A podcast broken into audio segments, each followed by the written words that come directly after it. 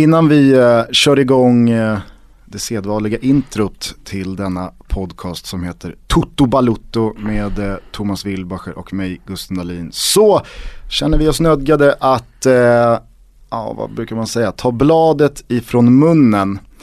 Eh, många som har följt oss genom åren och i synnerhet eh, de senaste månaderna vet att det skedde lite förändringar i våra arbetsliv tidigare i somras. Vi båda hade ju eh, avtal med Discovery, Network Sweden. Eh, där vi har eh, jobbat i eh, två år knappt, båda två. Sen sportsatsningen startade. Sen sportsatsningen drog, drog igång ordentligt ja, precis. Eh, och vi eh, var ju inte alls på väg därifrån. Vare sig fysiskt eller Tvärtom. mentalt. Eh, Såg men- fram emot en grym höst. Ja, verkligen. Sen kom det ett fotbolls-EM som vi eh, båda eh, närvarade på. Ja, vi levde ju fotbolls-EM på, på Verkligen. plats. På lite olika sätt dock. Eh, Ja. Du var nere och jobbade för Expressen. Ja, exakt. Och i synnerhet då den eh, gigantiska webb-tv-satsningen som är Expressen Live. Mm. Vi sände väl en 18 timmar om dagen. Ja, ish. 16 i alla fall. Det var 16. mycket. Mm. Men det var inte bara det jag gjorde. Jag skrev krönikor och dokument och, och skrev EM-guider inför och så vidare. Jag var hur som helst eh, nere som eh, bara privatperson eh, med min tjej och hade biljetter till Sveriges två första matcher. Och sen så efter eh, Italien-förlusten så åkte jag hem. Mm. Eh, I helgen som var nu här så pratade du med en eh, vän och kollega till oss båda. Som i sin tur hade pratat med en kollega i eh, denna bransch. Eh, och han eh, hade, alltså jag tvivlar inte ett dugg på att eh, liksom, intentionerna inte var några alls. Utan Nej, han sa ju bara att, eh, ja jag hörde att eh, Gusten och Wilbacher fick eh, sparken från Discovery för att de var dyngraka i tv. Mm. Och vi har ju tidigare, fram till idag då, fram tills det här avsnittet, haft inställningen att eh, skita i att kommentera det här. Verkligen. Det kom ju ut eh, två resuméartiklar i juli Mm. när de hade nåtts av uppgifterna att vi inte längre var kvar på Discovery. Eh, och Och de hade fått uppgifter också som drog åt samma håll här. Mm. ja, precis. Eh, jag tror att i min artikel står det väl att jag hade uppträtt eh, olämpligt. Ja men i min artikel så I nämndes artikel du så står det- eh, om o- o- onykter i samma mening. Hur som helst, eh, att snacket går och att ordet på stan, eller i alla fall ordet i branschen, är att vi enkom var dyngraka i tv. Gör att vi känner oss nödgade att som sagt ta bladet från munnen och bara ge vår version av vad som hände. Sen får folk tro precis vad man vill, men jag och du känner att vi inte ska stå emo- oemotsagda här. Nej. Eh, utan vi vill ge våran take på vad det var som. Absolut, och ja, inget dramatiskt med det på något sätt. Jag känner att jag har byggt upp det dramatiskt. Ja, ja men det, jag kände också det. Det är för att jag har ja, sån men det- jävla det är dålig vibe i ja, magen, alltså. Jag vet, du, du vill inte, egentligen inte göra det, men eh, jag, jag, jag gillar inte att det sprids massa rykten som inte stämmer. Eh, Och eh, det har absolut inget, vi sätter inte på oss någon offerkofta här, vi är inga martyrer. Eh, Tvärtom alltså, vi har gått vidare, vi håller på att gå vidare. Toto Balutto är en stor del av det. Och, och jag menar, inget ont utan att det kommer någonting gott ur också. Men, men, som sagt, jag gillar inte när, när det sprids en massa rykten som är direkt felaktiga. Så, så därför känns det väl bra att bara, att bara säga det. Det är inte så dramatiskt heller, även om, även om jag tycker att det var fel alltihopa. Konsekvenserna blev ju dramatiska. Ja, det blev och de, de har alla sätt. påverkat eh, dig och mig Absolut. framförallt jätte, jättemycket. Skulle ju snart gjort en sändning igår. Ja, Annars. men framförallt så tänker jag på hur fruktansvärt dåligt jag har mått eh, Ja, under verkligen. sommaren. Det har Verkligen. varit eh, oerhört tungt. Men Ja. som sagt, eh, vi vill inte att det här ska vara någon offerkofta utan Det är vi tur att du bara... har golfen då, Ja, verkligen. och vänner.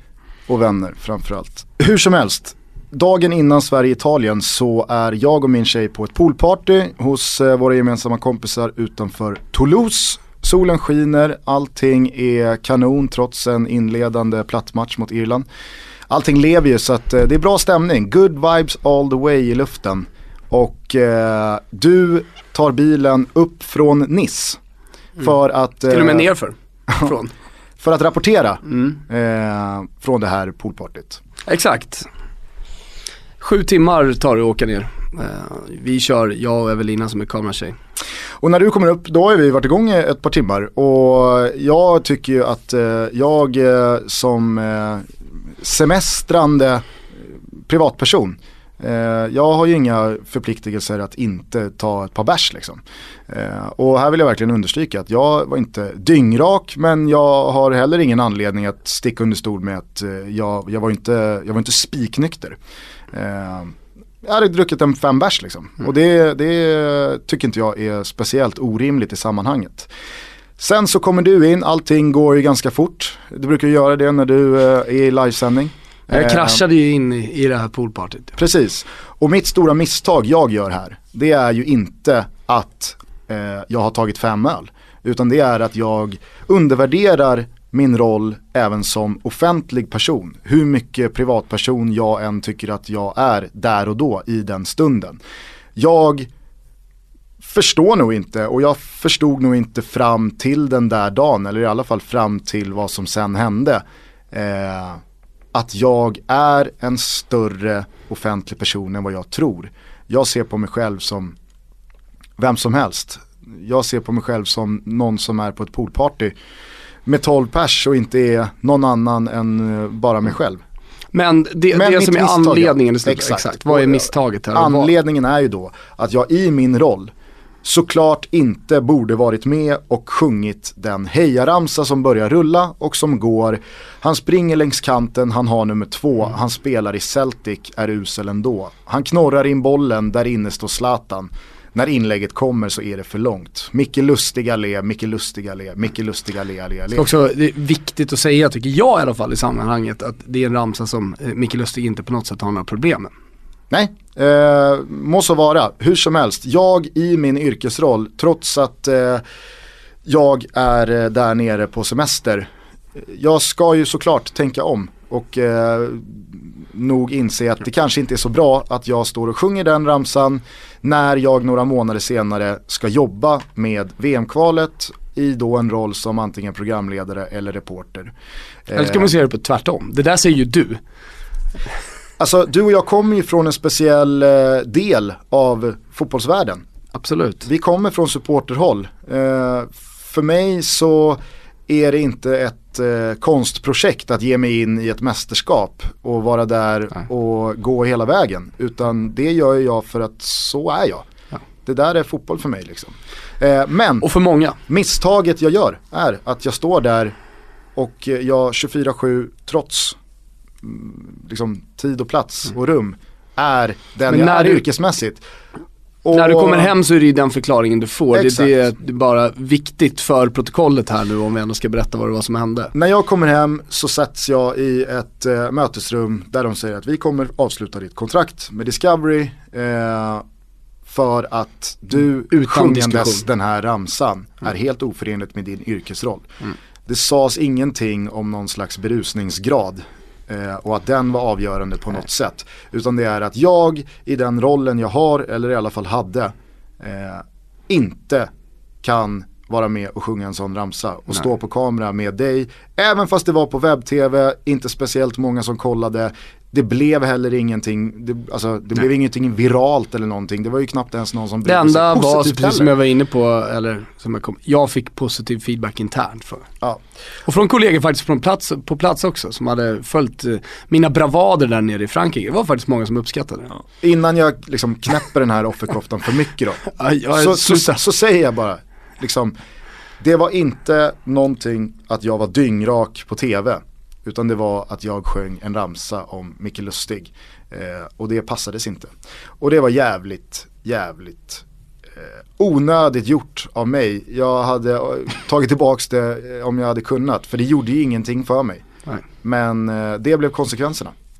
Att jag blev av med jobbet. Och ja, det, det känns fan piss. Mm. Piss gör det. Ska jag säga det, direkt efter eh, den sändningen så har jag ett ganska tungt jobb. Du vet jag var rätt pressad för att dels hade jag ju brassat och sju timmar med bilen. Jag gör den sändningen, Expressen vill verkligen ha in mig. Eh, de vill få liksom känslan där nerifrån.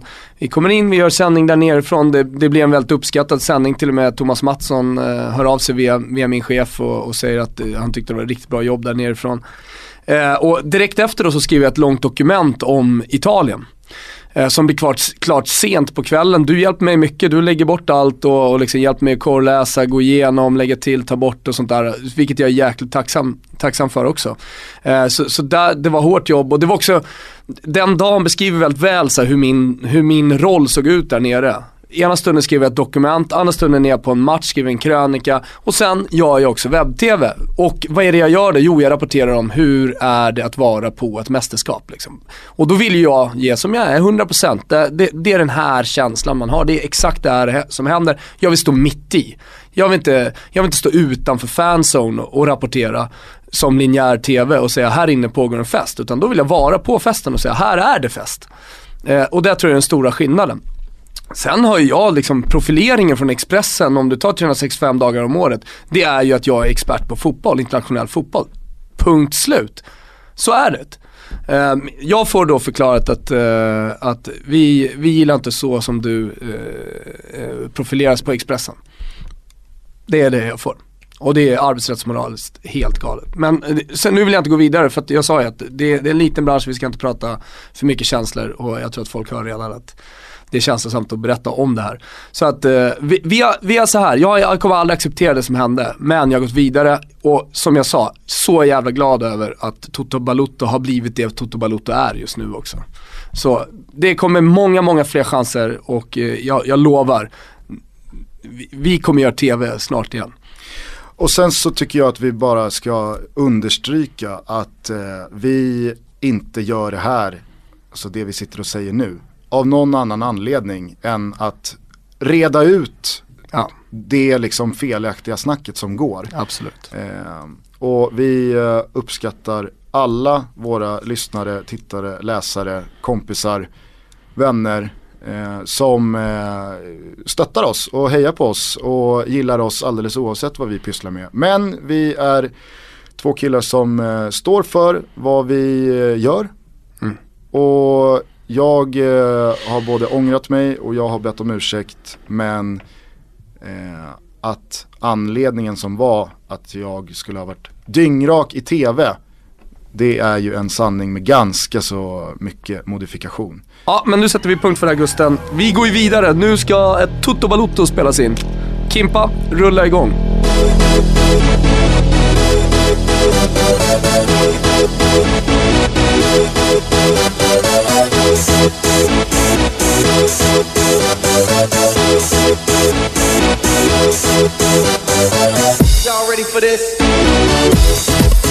Alldeles oavsett vad fan det där leder till eller ledde till så känner jag mig 50 kilo lättare alltså. Ja, och snart känner du ännu lättare Gusten. 25 tegelstenar ska vi ner. Hur går det egentligen? Eh, upp och ner. Ja. Som alltid, du vet man har peppen, man tar en runda, ja. man käkar eh, bara protein och grönsaker. Tänker att det här, är, det här är ju, det här är ju the shit. Det är så här man ska leva. Sen går det en dag och så ser man att, men titta, där stod det en liten peron i kylen. Och det är fredag och solen skiner. Um, ja det är karaktär, det är den vi framförallt får jobba på här. Eh, 25 tegelstenar ska vi ner i alla fall och det verkar som att vi har fått napp. Eh, John som tidigare varit eh, personlig tränare på Sats ska hjälpa oss. Vi, ni följer utvecklingen här i Toto Balutto i alla fall. Laziale enligt eh, uppgift. Ja, Exakt. Det kan ju behövas. Ja, precis. Man ser fienden i ögat. Man ser fienden i ögat. Hörni, eh, fan välkomna till eh, det sjätte avsnittet av eh, Toto Balutto med mig Gusten Dahlin och Thomas Wilbacher. Speciellt intro, men det var på sin plats. Mm. Och nu är det ju också en speciell vecka Gusten. Det är mm. landslagsvecka. Och den går så långsamt så att det, ah. är, det liknar ingenting. Igår eh, spelade Slovakien i England ja, det, det, är inte jättestor fotbollsunderhållning. Superdrag på Arja Piccola, där kollar vi på Serie B. Direkta Gol Serie B, det är häftiga grejer. Ni som inte har varit på Lilla Baren Rish söndagar, välkomna dit framöver. Kan vara så att eh, ni negligerar typ Milan-Juve om några veckor Nej, det kommer vi inte göra. Gol Serie Nej, B. det kommer vi såklart inte göra. Men igår var det ingen annan italiensk fotboll. Och framförallt så var det en bra omgång Serie B också jag tänkte att vi skulle ägna i alla fall bara en kort tid så innan vi går vidare. Eh, åt eh, det som har hänt. Alltså, nu kommer det här ut på måndagen i och med att du valde att spela golf i helgen Gusten. Eh, men det finns ändå anledning tycker jag att eh, ta ner deadline day och eh, transfersommaren. Jag var ju som bekant nere i Milano också. Mm. På Star Hotel. På Star Hotel, det var någonting som slog mig där nere. Um, nu, har jag varit, nu har jag varit där en fem sex gånger. Och, det, det, är någonting som jag liksom har gått och tänkt på men jag har inte riktigt eh, liksom kommit fram till. Eh, eh ja men det är, någon, det är någonting som har liksom legat och grott i mig. Och jag, jag tror jag vet vad det är nu. Det, det handlar om Alltså det är ju så stort, alltså man slås ju verkligen av när man kommer ner dit. Du ser alla tv-kanaler som är där och sänder. För alla som inte har sett de här sändningarna på Expressen då när jag varit i Milano så handlar det om en stor ja, men mässhall höll jag på att säga, men ett, eh, en, en, del av ett hotellområde som helt är vikt då till eh, evenemanget Calcio Mercato Day som man säger i Italien, Deadline Day. Och eh, där, där, finns då media, agenter, sportchefer och det är liksom ett myller. Det är, eh, som man brukar beskriva allting med, eller säga, men en kokande kittel av vad har vi för kokande kittlar? Det mest klassiska är ju Galatasarays Jag tänkte säga det, eh, Istanbul. Ja, ja, det är kokande kittel. Una Bolja, alltså Ali Samien-stadion heter den va? Så fort en arena har bra stämning så är det ju en kokande kittel. Ja men vad finns det fler för kittlar då? Eftersom jag är så nära till den italienska fotbollen. Örjansvall är ju liksom, hur bra stämning det än var där när Pral rullade in ännu ett SM-guld i slutet på 90-talet eller början på 2000-talet. Så var det ju aldrig någon som skrev att Örjansvall var en kokande kittel. Stadio Olimpico på ett Romderby kan ju vara en kokande kittel. Velodromen i Marseille Absolut, kan Bombanera i, i med Boca Juniors River Plate. Atatürk, också Turkiet, ja. Istanbul. Sverige ska ner till uh, den kokande kitteln. Av bilderna att döma i hashtaggen utrikeskorrespondenten så verkar ju dock inte Gaziantepspors hemmaarena få liksom beskrivningen den kokande kitteln allt för ofta. Nej, vi ska ringa till vår utrikeskorrespondent nästa avsnitt som kommer ut ganska snart, redan onsdag, torsdag här, här någonting. Eh, och höra vad han har att säga om Turkiets då inledningsmatch här på Precis. det här VM-kvalet. Men... Vad snackas det om? Vilka spelare ska in, ut i elvan? Och så vidare och så vidare. Det är därför vi har våran utrikeskorrespondent. Exakt. Och sen så kan ni väl eh, bara komma med lite förslag på eh, eventuella arenor där ute i fotbollsvärlden som är eh, värda epitetet en kokande kittel. Mm. Om det är nu så att vi har glömt några. Det är ju inte Örjansvall. Nej. nej. Eh, nej men det, det, det, slår, det slår en i alla fall att det, det är så stort liksom. Hur kan det finnas tusen agenter överhuvudtaget? Och man märker när det kommer en Serie A-agent, alltså när Andrea D'Amico kommer som har, vadå, eh, Jovinko. Då stannar ju liksom hela hotellet upp. Så vilka är alla andra de här agenterna? Jo men de jobbar i tredje divisionen, i fjärde divisionen, i Serie B. Fotbollen i Italien är så otroligt mycket större. Jag tror att det är det någonstans som, som har legat och grott i mig. Att tänk dig om det skulle vara så här i Sverige. Tänk om vi skulle ha en deadline day med allsvenskan, superettan, division 1, 2. Och jag menar, hur stort ändå deadline day har blivit i Sverige. Jag menar, folk sitter ju ändå och kollar på Expressens och Aftonbladets eh, sändningar. Liksom från, från eh, tidig dag till, till sen natt. Eh, oavsett om det inte händer någonting. Men kan ni tänka er hur det är i Italien då? Där är varenda tv-bolag, alltså eh, till och med RAI, deras statliga television är ju där och sänder. 24-7 under, under sista dagen på Mercaton.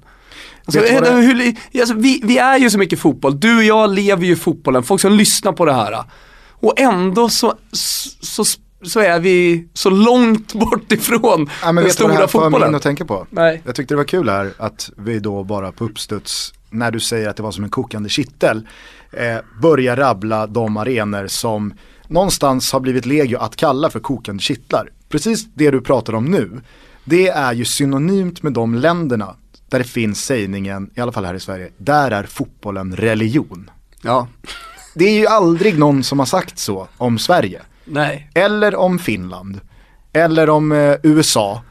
Eh, Italien är ju ett av de länderna som omgärdas av den här sägningen. Vi vill ju, vi som följer den svenska fotbollen passionerat, vi vill ju gärna höra någon säga, för dig är fotbollen verkligen religion. Absolut, eh, och, och, vi går ju också eh, runt ibland och tror att fotbollen är religion här hemma. Men det är den ju inte. För att liksom, sen så går du förbi de här två löpsedlarna. Mm. Så här hittar du sommarformen och Jonas Sjöstedt får inte in via play ute i sommarstugan. Och man inser, fotboll är inte religion. Jag menar, löpsedlarna i Neapel, Italien eller i eh, Buenos Aires i Argentina eller i eh, Rio i eh, Brasilien. Vad har vi för fler fotboll i religionländer? Ska vi räkna in England där? Ja, det kanske man ska trots allt. Jo, men det, jo, det ska vi nog. Vet du vad Toto Balutto-favoriten Bosse Pettersson brukar säga? Nej. När han är nere på öarna Grekland, i... är inte fotbollen lite religion i Grekland? Jo, det får vi nog säga. Fast, fast är inte Italien, går inte, jo men går inte Italien väldigt mycket i bräschen för uttrycket fotboll, fotbollen är religion där?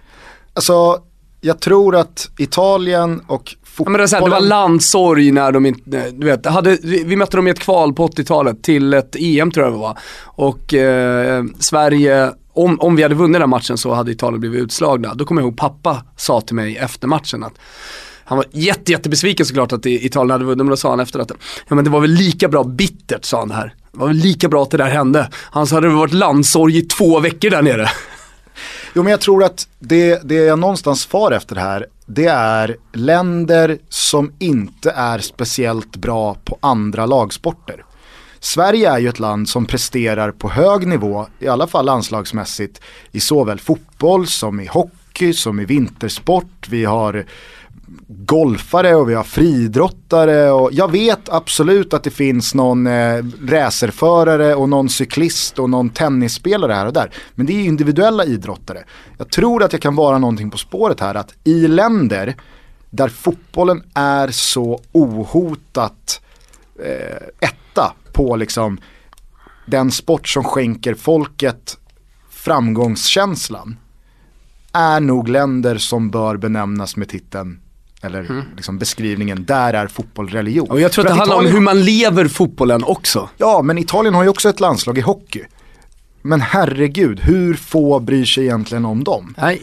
I Sverige, ett land som Sverige, där slåss ju liksom alla olika sporter om folkets uppmärksamhet. För att vi är så få. Man kan till och med vara eh, involverad och engagerad i två, tre, fyra sporter. Absolut. Eh, och det kanske är det som gör att alltså, fotbollsländer skiljer sig från andra. Men, att eh, i, i, Italien så finns det bara fotboll. Ja exakt och, och som jag näm nämnde tidigare här, alltså även de lägre divisionerna, alltså när man följer de lagen. Och nu tar man ju liksom inte ifrån några Degerfors-supportrars eh, stora passion för sitt lag, utan det här gäller, gäller väl ganska generellt sett brett rakt över.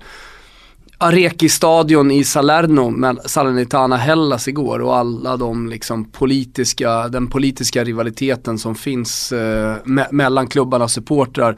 Stämningen som var igår på Areki-stadion, alltså det är av europeisk hög, hög, hög klass. Precis som ett Stockholmsderby på alla sätt där och det är väl så nära religion, vi, det, det enda där vi kommer att toucha religion, eh, biten, det är ju ultrasupportrarna i Sverige.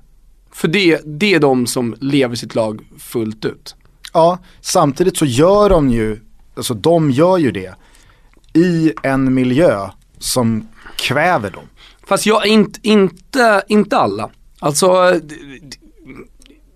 du ska veta hur mycket miljön i Italien kvä, kväver de italienska ultras. Absolut, jag säger bara att i Italien så finns det ju en eh, unison och någonstans etablerad också uppskattning för ultrasupportrar hos gemene man. den börjar försvinna. Men den finns inte överhuvudtaget i Sverige.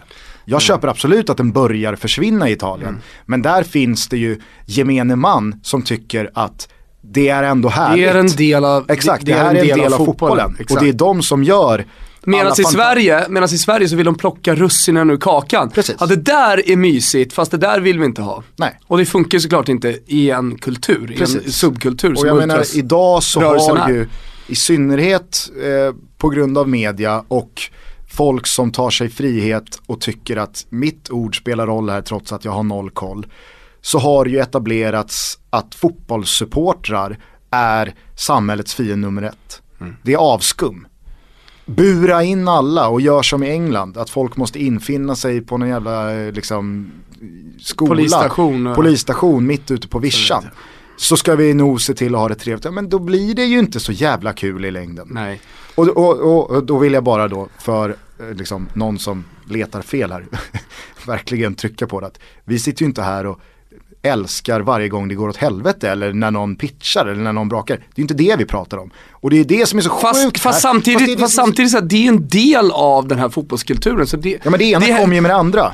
Ja, och det, och det kommer ju med, med och oftast i, i 99,9% av fallen så kommer det med en axelryckning från min sida. Ja, men det jag tycker är det sjuka här är att vi ändå måste, eller jag i det här fallet då, måste liksom stressa vad det är jag menar. Tror du någon, någonstans i Italien, någon gång har spelat in en podcast där man måste sitta och förklara sig och liksom dra gränserna för vad som är okej och inte okej att säga när det kommer till ultrasupportrar. Det tror inte jag. Ja, men... Och jag tror inte att det har skett någonstans i länder som omgärdas mm. av sägningen, där är fotboll religion. Men vet du hur mycket de sven den svenska ultraskulturen då, som är på, då pratar jag om den som är eh, inspirerad av eh, den eh, sydeuropeiska, för all del italienska, argentinska och så vidare. Vet du hur mycket de har fått kämpa från slutet på 90-talet fram till idag till att kunna faktiskt skapa den stämningen som man levererar vecka ut och vecka in, både på hemmaplan och på bortaplan.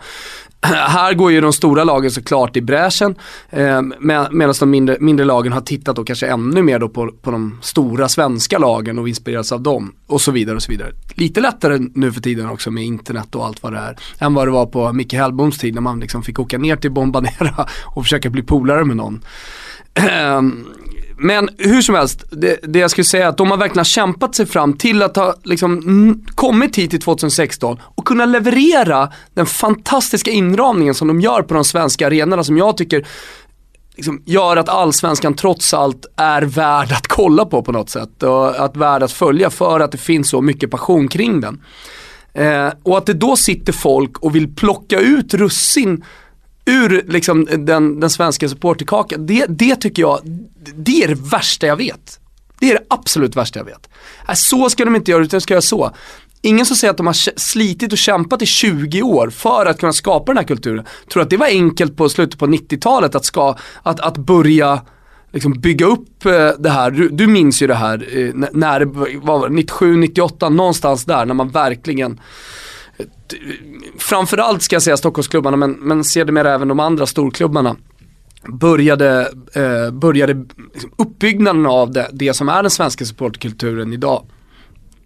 De hade ju stort motstånd internt i klackarna, ska du veta. Ja, alltså, dels det och sen så har ju egentligen motståndet externt bara förvärrats och förvärrats och förvärrats. Ja men samtidigt som alla tycker, åh gud vad bra stämning när de gör det här och det här och det här. Mm.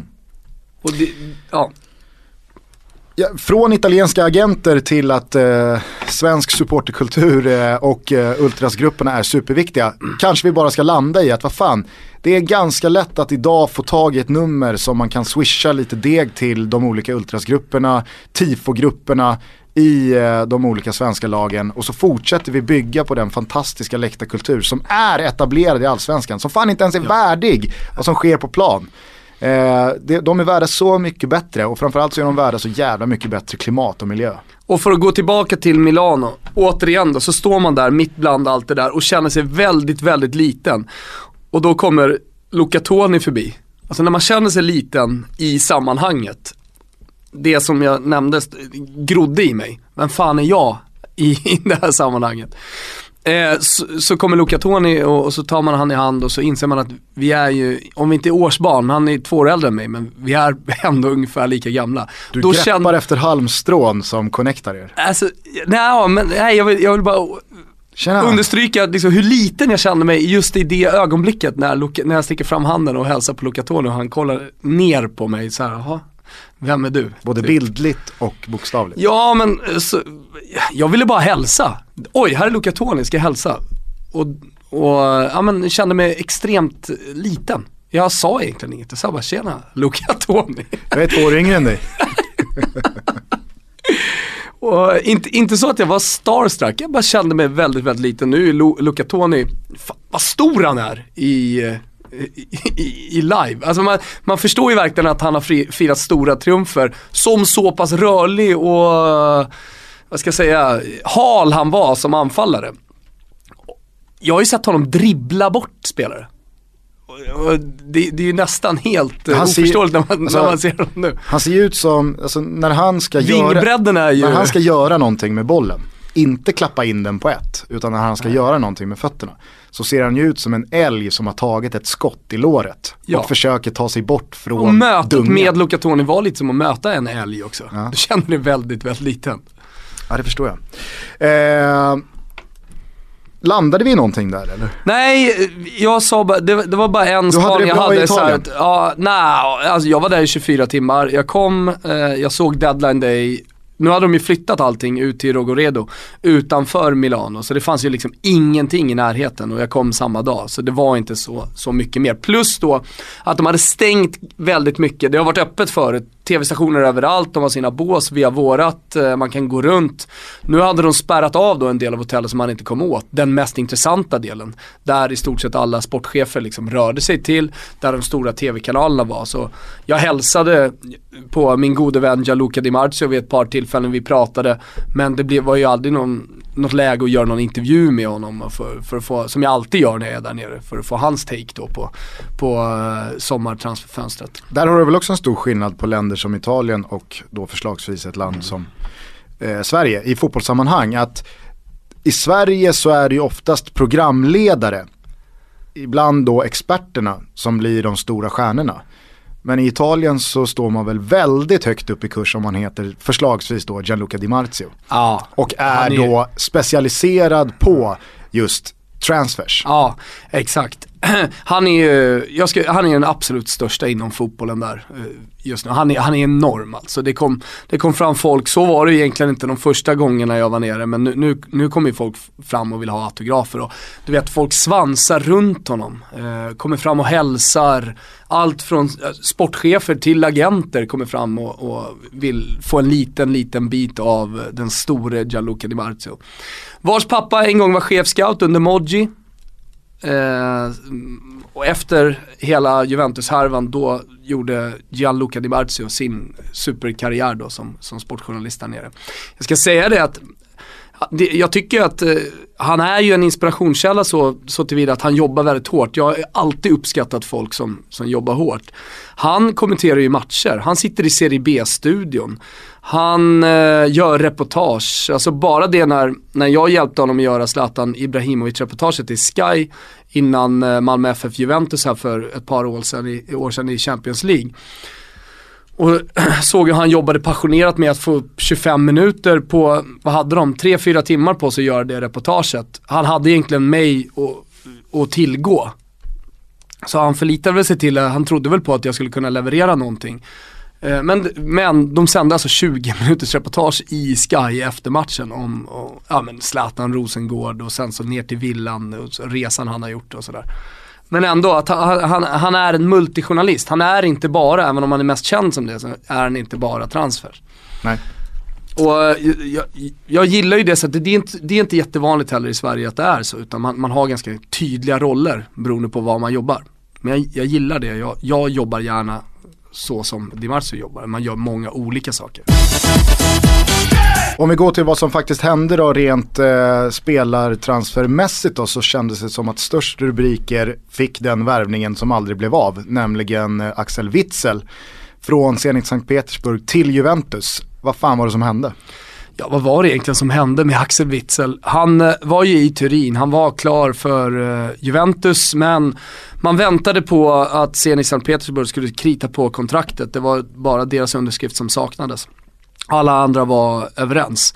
Och man ska ju säga det att eh, Axel Witzel har bara ett år kvar på sitt kontrakt så det var sista chansen för Zenit att få några pengar för han hade kommunicerat ganska tydligt att han inte tänker förlänga med Zenit sitter han i en ganska bra position om ett år. Eh, det, det, ska ju tilläggas också. Men Witzel ville till Juventus här och nu och var i Turin. På det svenska konsulatet i Turin av någon konstig anledning. Nej, det var eh, Joe Hart, vi kommer till det sen. Jag blandar ihop saker och ting. Skitsamma, eh, Witzel hur som helst. Eh, eh, var beroende av att Zenit skulle sätta en ersättare till honom på centralt mittfält. Den affären blir aldrig av. Och eh, det stoppar då Witzel till Juve och det stoppar även då det som skulle bli dominoeffekten. Hernanes till Genoa och Rincon till Crystal Palace. Jag kan ha fel på Crystal Palace här men det är ju ofta sådär. Ja, ja. Att, det pratade vi om i förra avsnittet. Ja just det, det är en, en kedja. Ja exakt. Som, som eh, inte blir av. Men, men, det var ju den stora grejen och tillsammans då med eh, Cissoko i, från Newcastle. Man undrar ju hur Hernanes eh, kände sig när flytten då inte blev av till Genoa. Om han slog en glad eller en ledsen kullerbytta för sig själv. en ledsen bakåtvolt. En ledsen eller en glad bakåtvolt. Jag vet inte om ni kommer ihåg det, det var ju när eh, Hernanes hade bytt klubb precis och så måljublarna. Från Lazio till Juventus och så mötte han då Lazio bara några matcher senare. Gör såklart mål, Goldelex och allting. Och han har ju då sin karaktäristiska målgest att han slår en, eh, han slår en volt bakåt. Ja. Och då fick han skit för att han firade Ja men som ni vet, i Italien är liksom. sånt viktigt. Ja. Och då förklarade han med att ja, men det var en ledsen bakåtvolt. Ja. det var helt otroligt. Jag slog en ledsen bakåtvolt. Eh, eh, det som också hände sista dagen på Mercato var ju att, ja. Ja, nej men jag skulle bara säga det att eh, på tal då om eh, konsekvenserna i att ingenting blev av här. Ja. Förstår Witzell när han då i vinter, när eh, ryska Premier League har speluppehåll, då brukar ju de bästa lagen av någon outgrundlig anledning kuska till eh, La Manga och till Mallis och möta liksom Kalmar FF i Copa del Sol. Där kommer ju Witzell förmodligen spela fotboll i vinter. Han skulle till Juventus, han skulle in i ett lag som har satt Champions League-bucklan som säsongens stora mål. Istället så, liksom, så ska han stångas med ja. David Elm på någon hörna på någon ganska risig plan i La Manga i februari. Jag kan ju inte höra La Manga utan att tänka på AIK-trubadurens eh, låt om eh, Pontus K-mark i, i La Manga. Alltså? Han har guldlänk och tanga.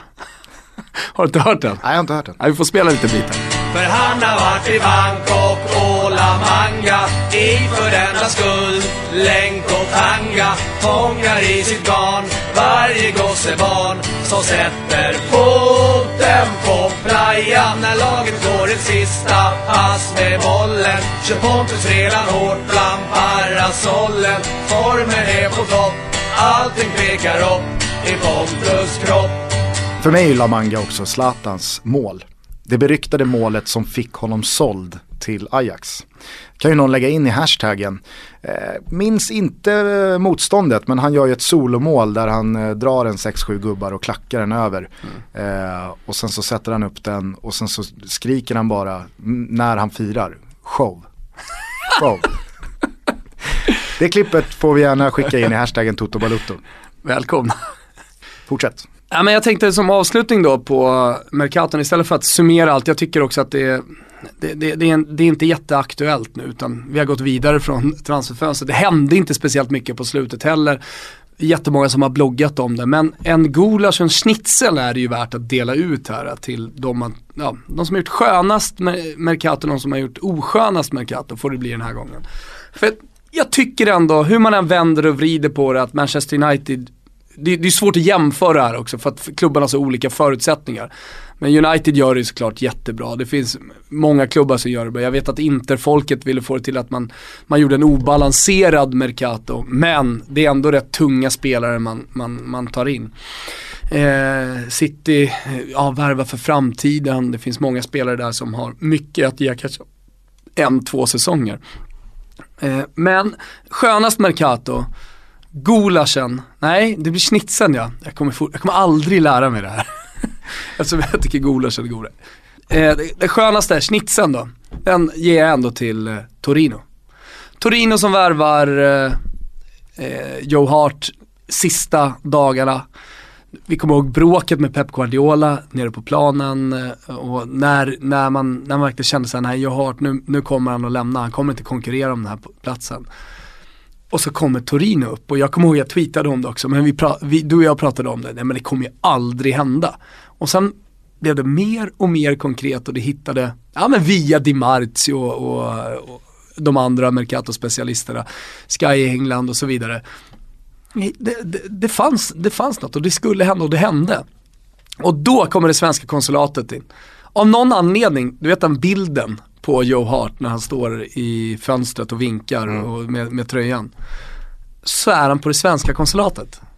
Man gillar ju också att den, eh, liksom, den första ramsan som bara rullar är bara Hart, Hart, Hart, Hart, Hart, Hart, Hart. Hard på italienska, det är ju det är porno. Han stod ju och, eh, han var ju inte sen med heller att hålla upp, eh, eh på tal om det då, en eh, Ultrasgrupps t-shirt. Nej. Ute på gatorna. Nej. Eh, och, ja, men det... Hamnar han ju på plus direkt. Ja, det, det är klart han gör. Och eh, ja, men sen ska man ju ställa sig frågan hur mycket Hart faktiskt kommer att påverka liksom, Torino till det positiva. Det, det återstår att se. Så den här snitsen handlar inte om att, ja men jag, jag, tycker Torino gör en jättebra Mercato men det handlar inte om att jag tycker kanske att de gör den bästa. Eh, men man sätter Valdi Fiori, man får in Jago Falke och Jajic, eh, inte de här största spelarna men, men, men de, gör, de gör en Mercato som gör skillnad för Torino. De, de får helt plötsligt en ny position inom italiensk fotboll de är på samma nivå som Fiorentina. De ska konkurrera om den här fjärde, femte platsen. Stämmer allting, ja men då kan de till och med ta en eh, Champions League-plats. Är du med? Lite bitter eftersmak dock med tanke på hur Ponne fick lämna. Absolut, absolut. Det är det dåliga. Det, det, det är egentligen värre än gulasch i sig. Den, den får, eh, han får en liten sån här sidogulasch. Jare Lind, eh, han skickade ju in en sån liten mini gulaschsoppa i vår hashtag. Den lilla mini-gulaschen, den får, eh, den får Mihailovic för, för Ponny-storyn. Ja, den stora gulaschen då? Den stora gulaschen, jag ber om ursäkt att jag liksom håller mig kvar här i, i Italien, men jag måste ge gulaschen till Casa Milan. Milan som eh, visserligen inte hade några pengar, som är mitt uppe i en klubbförsäljning, det är en svår situation. Men som borde ha kunnat gjort någonting mer. Det borde kunna finnas lite fantasi och lite idéer och kunna ge det här liksom, totalt stagnerade projektet eh, någon form av en, energi de sista tre, fyra dagarna. Och vi vet om att Galliano har så mycket kontakter så han hade, han hade kunnat gjort det. Tycker jag i alla fall. Det, det är så jag ser på det. Det, det, det kändes väldigt Ja men, man är, jag är uppvuxen med, med att se Milan som ett storlag. Det gör lite ont. Det? Ja men det gör lite ont i mig att se, se dem värva så som de gör nu. Men snacket just om det då, där nere är alla unisont överens om att vad håller Milan Nej. på med? Eller är det Nej. den etablerade sanningen att jo, men så här ser verkligheten ut för Milan? Nej, utan nej, snarare så här, men de väntar bara på att pengarna ska komma in, sen kommer Milan. Att, att, sen är det inte säkert att de kommer komma tillbaka till världstoppen igen. Men de kommer ju att börja värva för stora summor. Det, det, det kommer in mycket, mycket pengar in i Milan så fort affären och den kommer bli klar med, med kineserna. Så eh, det, det, är egentligen där är det mer att, ja men det går, det går inte att bedöma Milan riktigt för just nu är de mitt i en klubbförsäljning. Och det är ju förståeligt. Men jag tycker ändå att man borde kunna ge lite mer energi. Det, det fanns spelare där ute som, som Milan faktiskt hade kunnat knyta till sig. Följde du eh, David Moyes och Sunderlands eh, sista dagar på transferfönstret? Ja, Eller transfermarknaden. Det är klart. Jag och Noah Bachner på Expressen och eh, AIK-supporterprofilen Jesper Hoffman. Vi har ju skojat eh, de senaste veckorna om att David Moyes har ju en alldeles för skev relation till det här att vända sig till sina gamla trotjänare. Mm. I de första avsnitten av Toto Balutto så hyllade ju du och jag till exempel då att eh, Unai Emery tar med sig Krychowiak till PSG. Eh, att, att det finns en, en charm i att tränare har sina spelare man litar på att då ta med sig dem. Men David Moyes har ju tagit det här både ett och två steg för långt. Han tittar ju bara åt spelare han en gång har haft att göra med. Eh, Så hur gick det? Ja men det började ju eh, ganska tidigt då med att han eh, tog eh, Janusaj. Som van Schall inte alls fick pli på. Han flög ju, ska vi ju komma ihåg, under Moyes i Manchester United. Var ju Uniteds kanske bästa spelare under ett par månader där. Så att, att det förtroendet finns kvar från Moyes, det är väl inte så mycket att säga om. Men, sen börjar det ju vet du. Det börjar ryktas om Steven Naismith. Som någonstans, alltså han är, ju för, han är ju på väg ner. Det finns en anledning till att man lämnar Everton och går till Norwich. Han var ju på tapeten.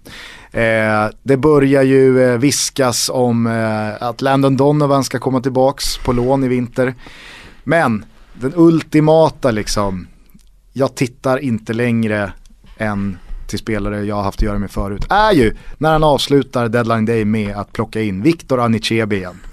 100 kilo Anichebe som ingen har fått ut någonting av. Inte ens Mois, men ändå så ska han tillbaka till hans eh, lagbygge. Äh, det, var, det var ju så, för att jag och Hoffman och Bachner, vi skojade ju bara om att det kan bli Anichebe. Precis som att det, kunde bli Jakubo Ayigbeni eller James McFadden. Ja. Eh, och sen så slår ju då Anichebe in. Väldigt roligt. Väldigt roligt. Jag tror att eh, David Moyes kommer få det jobbigt med Sunderland. Eh, dels för att man har den truppen man har, alltså den truppen han fick ta över.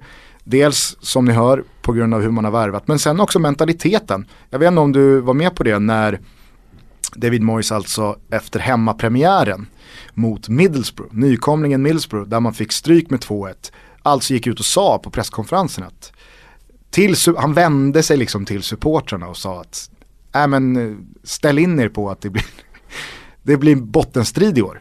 Jag förstår inte hur man kan säga så med 36 omgångar kvar att spela när man heter Sunderland och faktiskt är en etablerad Premier League-klubb. Ja, man har dansat på nedflyttningslinan ett par säsonger i sträck.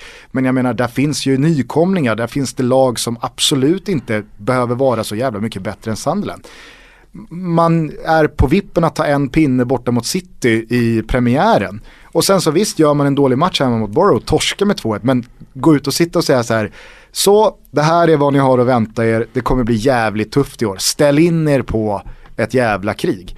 Att man inte ens kan ge supporterna någonting, utan man ger Ställ in på att det här kommer bli en riktigt jobbig säsong. Och by the way, vi har signat Anichebe. Men det är ju ändå ett ganska vanligt, nu är det här extremt, men det är ganska vanligt att tränare har sina favoriter. Ja men han är ju ny på posten. Det är till och med talat alltså, positivt om det här, att att tränarna liksom tar med sig ja, sådana spelare som man har litat, kunnat lita till tidigare. Ja, men varför tar David Moyes över Sunderland?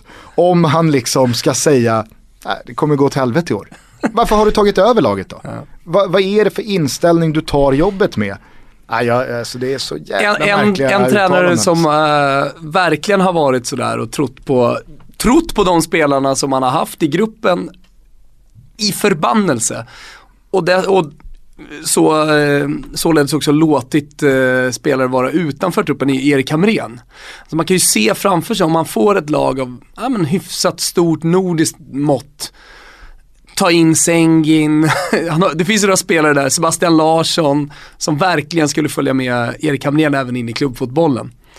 Den ser man ju hända, eller hur? Ja, absolut. Och sen finns det de, eh, de tränare som är precis tvärtom, där man inte på något sätt då kan se en röd tråd också.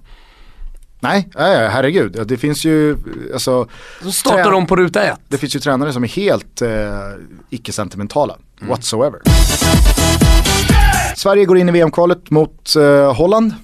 Vi har ju en jävligt tuff grupp. Eh, vi ska inte orda så jävla mycket om den, tycker jag. Däremot så finns det ju en väldigt intressant startelva att vänta här nu från Janne Anderssons håll. Av allt att döma så ser det ut att bli 4-4-2. Robin Olsen i mål. Där finns det eh, Oskar Wendt, Andreas Granqvist, Victor Nilsson Lindelöf och Micke Lustig i eh, backlinjen. Inte heller så mycket om att säga. Eh, mittfältet däremot, mm. så verkar det ju finnas plats för både Marcus Rodén och Alexander Fransson. Spontana tankar kring det? Det är ju det är ett mittfält eh, som kommer att behöva växa, växa samman. Som kommer att behöva svetsa samman. Alltså, det som vi har haft tidigare då med Albin Ekdal, tidigare Anders Svensson, Kim Källström, Sebastian Larsson de, de har haft väldigt stort förtroende från inte bara Erik Hamrén utan även tidigare då med Lars Lagerbäck. Eh, ett, ett rutinerat landslag har helt plötsligt blivit ett väldigt, eller ett extremt eh, orutinerat landslag. Eh, om man kollar på Marcus Rodén bara så har han, han aldrig varit i de här sammanhangen tidigare. Fransson inte för den delen heller. Det är ju Oskar Hiljemark som man ändå kan nämna här som var med i EM-truppen, som har fått chansen. Eh, han hoppade ju till exempel in i playoff-matcherna mot Danmark eh, och eh, har varit etablerad Serie A-spelare nu i en hel säsong och är storstjärna nere på Sicilien. Så att, jag menar, där, där finns någon form, även om man bara är 92 det finns någon form av eh, erfarna, liksom Emil Forsberg, men det är fortfarande unga spelare. Och det är ett mittfält som inte har spelat ihop tidigare. Och sen så då eh, ett, eh, ja det får vi se hur, hur, han gör framöver, hur väl det faller ut. Men John Guidetti och Marcus Berg. John Guidetti vet vi inte riktigt vad vi har i den här delen. Vi, vi, vi, kan hans talang, vi vet vad han kan göra, vi vet hans starka sidor, vi vet hans eh, svagare sidor. Eh, men det man vill se är ju någonstans att, man, att de höjer sig i landslaget. Och att Lars Lagerbäck eh, tillsammans med Janne Andersson eh, gör så att de här spelarna liksom lyfter sig och, och kanske överpresterar tack vare de riktlinjer som, eh, som eh, Jan Andersson, eller men den taktiken som, som de väljer att spela. Precis som Island gjorde. Eh, för jag menar, det, det, är ju möjligt, men det är bara möjligt om, om Janne Andersson och La, Lars Lagerbäck eh, får till och man får väldigt kort tid på sig och man möter ett, eh, ett tufft motstånd i första matchen. Tycker du som jag att det var märkligt att man inte körde en träningsmatch? Ja, det, det tycker jag. Eh, Vi såg ju flera länder som eh, ja. nu gick in i VM-kvalet, eller går in samtidigt som Sverige i VM-kvalet. Med också, nya tränare. Exakt, som eh, valde att genrepa och träningsspela förra veckan men inte Sverige. Jag tyckte det var jättekonstigt. Till exempel Italien med en ny förbundskapten som ställdes mot, eh, mot Frankrike. Tufft motstånd direkt. Eh, Spanien, ny förbundskapten, spelade också.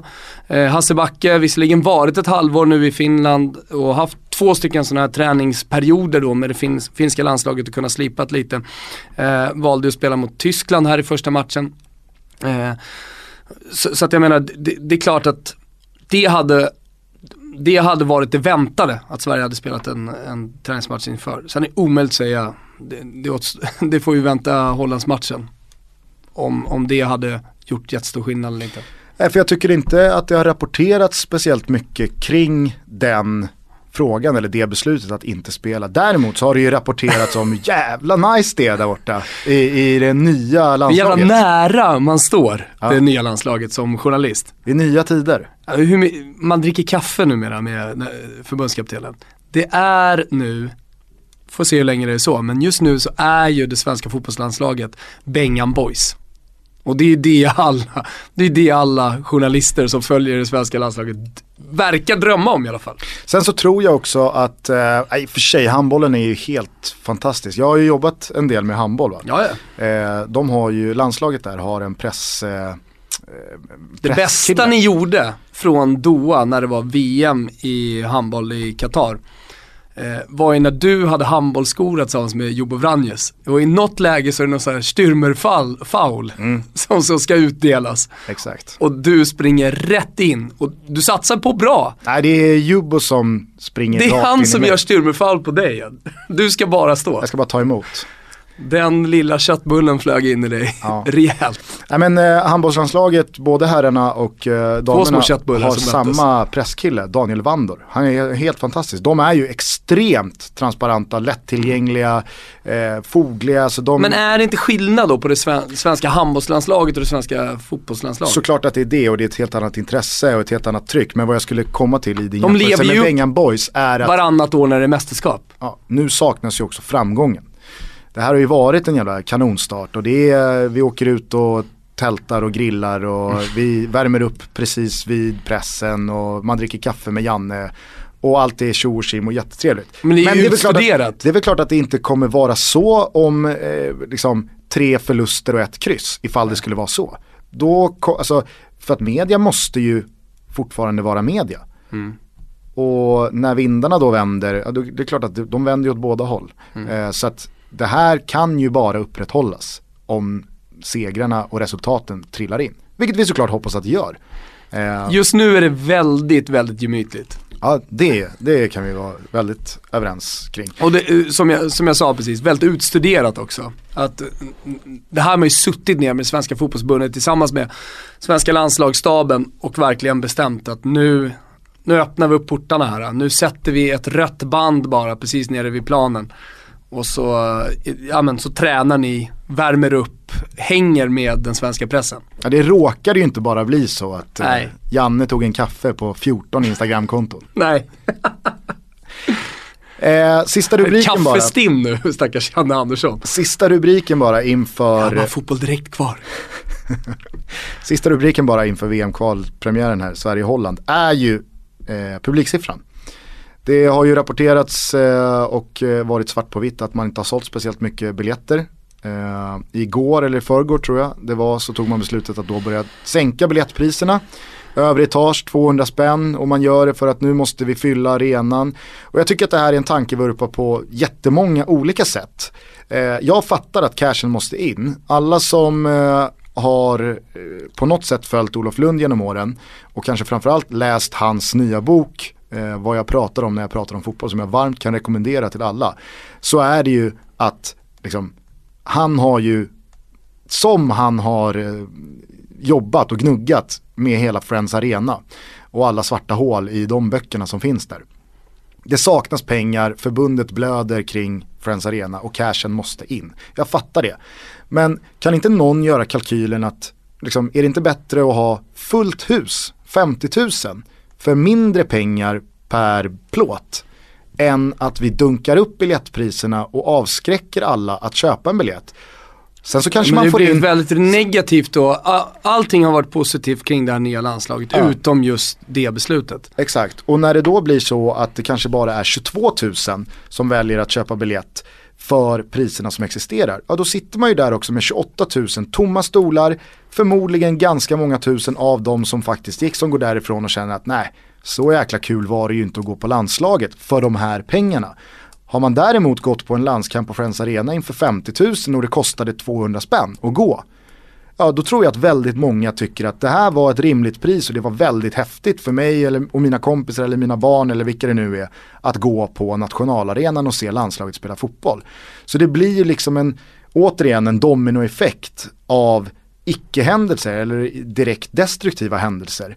Eh, att man dessutom då ska ha tusentals människor som har köpt biljett för 600 spänn då jag att jaha, nu kostar plåtarna 200 spänn. Vad gör det med dem? Alltså förstår du hur lack du hade varit? Framförallt ska man ju bjuda in familjer här nu. Exakt. Det ska ju vara en stor folkfest kring det här nya landslaget. Ja, och är det då så att fan shit, det, För att det nu är 23, går, förut gick ju folk i alla fall för att få se Zlatans sista matcher. Ja, men nu är det ju så här, okej vi har 24 000 tomma stolar, det är två dagar kvar till Är det så avspark. många?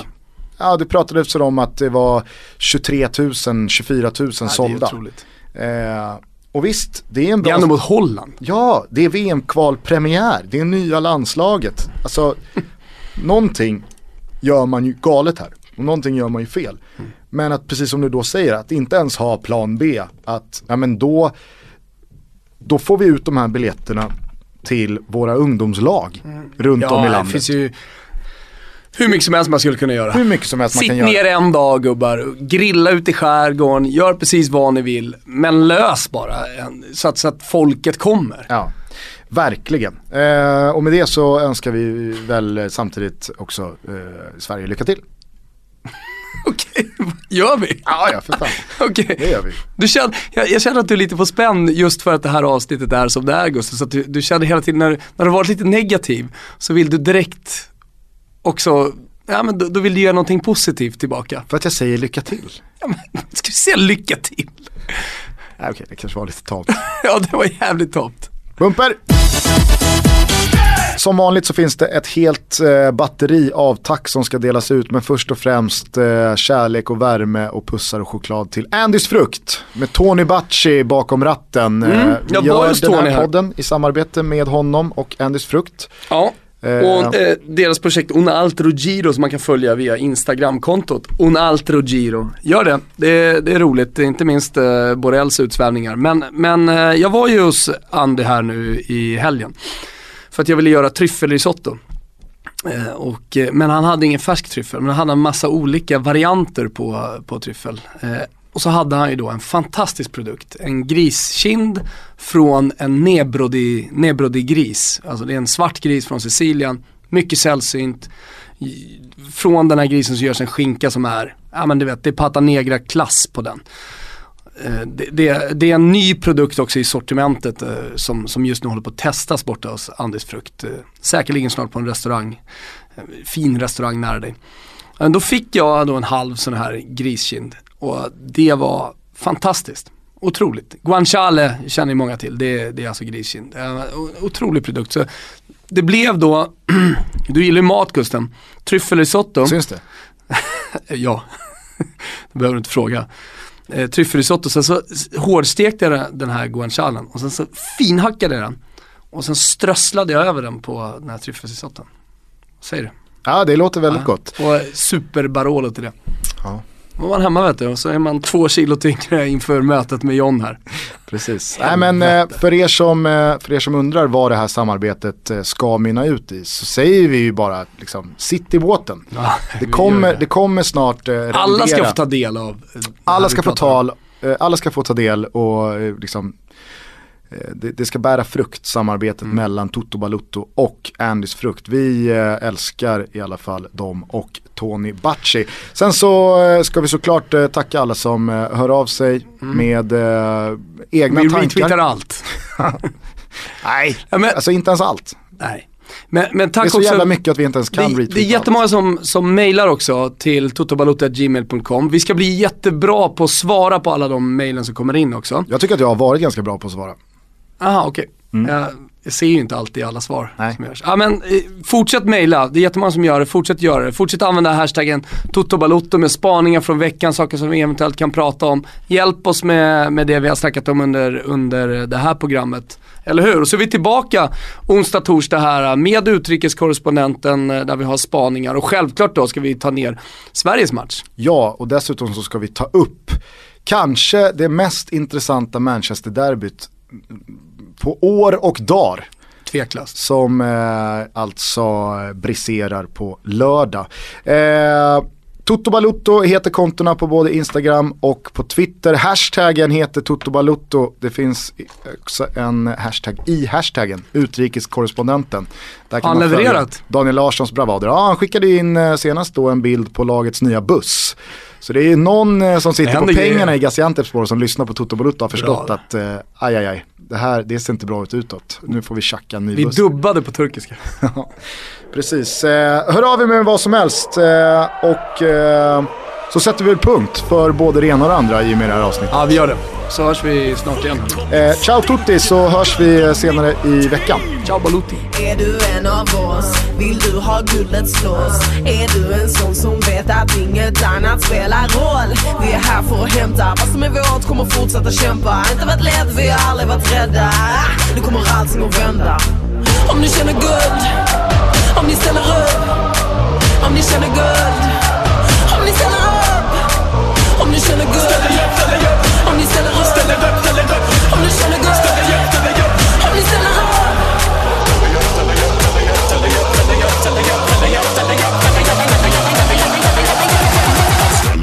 Mitt team. Åker med guldet och ditt team. åker med bussen och mitt team. Mitt team. Mitt team. Mitt team. Åker med guldet och ditt team åker med bussen och mitt team Mitt team Mitt team Jag kommer guldet och ditt team Jag kommer bussen och mitt team Mitt team Mitt team Mitt team Jag kommer guldet och ditt team Jag kommer bussen och mitt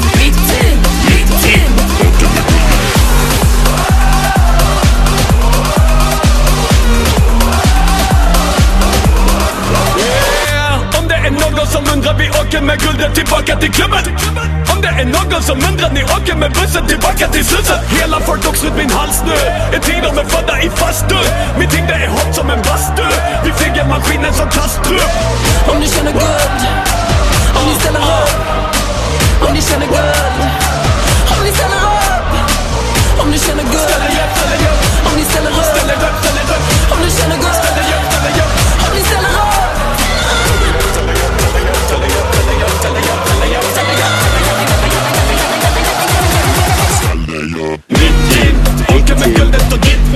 Åker med bussen till mitt team, mitt team, mitt team